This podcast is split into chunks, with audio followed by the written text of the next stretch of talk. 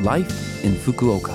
फुकुओकामा जीवनयापन यो फुकुओका सिटीबाट प्रायोजित कार्यक्रम हो नमस्ते ओहाई गोजाइमास म सरिता तपाईँहरू अहिले सुन्दै हुनुहुन्छ फुकुओका सिटीबाट प्रायोजित कार्यक्रम लाइफ इन फुकुओका यो कार्यक्रम आजबाट हरेक बिहिबार यही समयमा हाम्रो नेपाली भाषाबाट सुन्न सक्नुहुनेछ फुकुओका सिटीले लभ एफएमको सहकार्यमा फुकुओकामा बस्दै आउनुभएका नेपालीहरूका लागि फुकुओकामा सुरक्षित भई आरामदायक जीवनयापनका लागि आवश्यक जानकारीहरू नेपालीमा सबै नेपालीहरूले बुझ्न सजिलो हुने गरी प्रदान गर्ने उद्देश्यले पहिलो पटक फुकुओकामा एफएममा यो प्रोग्राम सुरुवात गरिएको हो।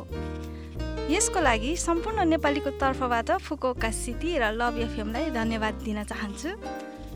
दुई हजार बिस जनवरी लास्टसम्मको डेटा अनुसार अहिले फुकुओकामा झन्डै एक सय चालिस जति देशहरूका चालिस हजार विदेशीहरू बसोबास गर्दै आइरहेको छ जसमा नेपालीको सङ्ख्या चार हजारभन्दा बढी छ र दिनदिनै यो सङ्ख्या बढ्दै आइरहेको छ। जसको सम्मान स्वरूप फुकुओका सिटी र लभ एफएमले दिनुभएको यो प्लेटफर्मलाई जापान इन्फर्मेसन प्रदान गर्नुको साथै हाम्रो संस्कृति र भाषालाई पनि जापानमा चिनाउँदै जाने उद्देश्य लिएकी छु। यसका साथै फुकुओकामा विभिन्न व्यवसायहरू गर्दै आउनुभएका महानुभावहरूलाई पनि यो प्रोग्राममा समावेश गरी उहाँहरूको विचार र उद्देश्यको हामी छलफल गर्ने नै छौँ। आशा छ तपाईँहरूको साथ र सहयोगले आगामी दिनहरूमा फुकुओकामा भइरहेका राम्रा कामहरूको जानकारी तपाईँहरू समक्ष राख्दै जानेछु। यो कार्यक्रम तपाईँहरूले पोडकास्टमा जुनसुकै समयमा पनि सुन्न सक्नुहुनेछ। यसका साथै लभ एफएमको ब्लगबाट पनि यो कार्यक्रमको पूर्ण जानकारी पाउन सक्नुहुनेछ।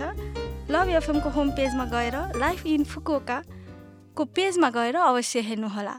फुकुओकामा जीवनयापन ओके छोटकरीमा मेरो बारेमा भन्नुपर्दा मेरो नाम सरिता महर्जन हो नेपालको काठमाडौँबाट। फुकुओका आएको पाँच वर्ष भयो।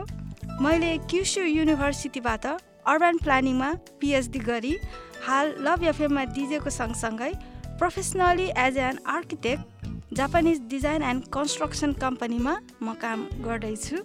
यसको साथै नेपाली भाषा सिक्न चाहने जापानिजहरूलाई विगत तिन वर्षदेखि नेपाली भाषा पनि सिकाउने आइरहेकी छु।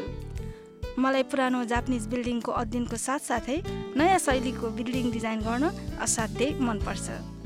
आजको लागि मेरो बारेमा यति नै। फुकुओकामा जीवनयापन। अबबाट फुकुओका सहरले जारी गरेको जानकारीमूलक सूचना दिन लागिरहेकी छु। फुकुओकामा विदेशीहरूलाई समस्या भइरहेको जुनसुकै विषयमा पनि परामर्श लिनका लागि Fukuoka city consultation support centre for रेसिडेन्ट्सको सुविधा रहेको छ।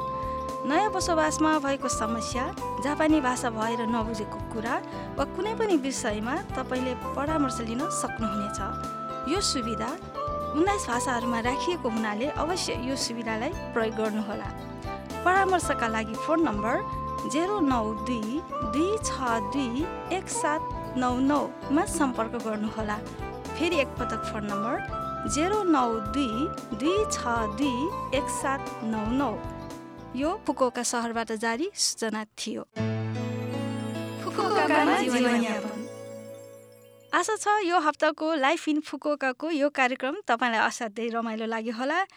फुकोका सिटीबाट प्रायोजित यो नेपाली भाषाको प्रोग्राम तपाईँले आजबाट हरेक हप्ता बिहिबार आठ चौवन्नबाट सुन्न सक्नुहुनेछ। यो कार्यक्रममा म फुकोका सम्बन्धी विभिन्न जानकारीहरू आगामी दिनहरूमा पनि लिएर आउने नै छु। यदि तपाईँको समय मिलेन वा सुन्न पाउनु भएन भने पनि हाम्रो पोडकास्टमा गएर तपाईँको मिल्ने समयमा सुन्न वा ब्लगबाट पनि यो कार्यक्रमको बारेमा जानकारी पाउन सक्नुहुनेछ।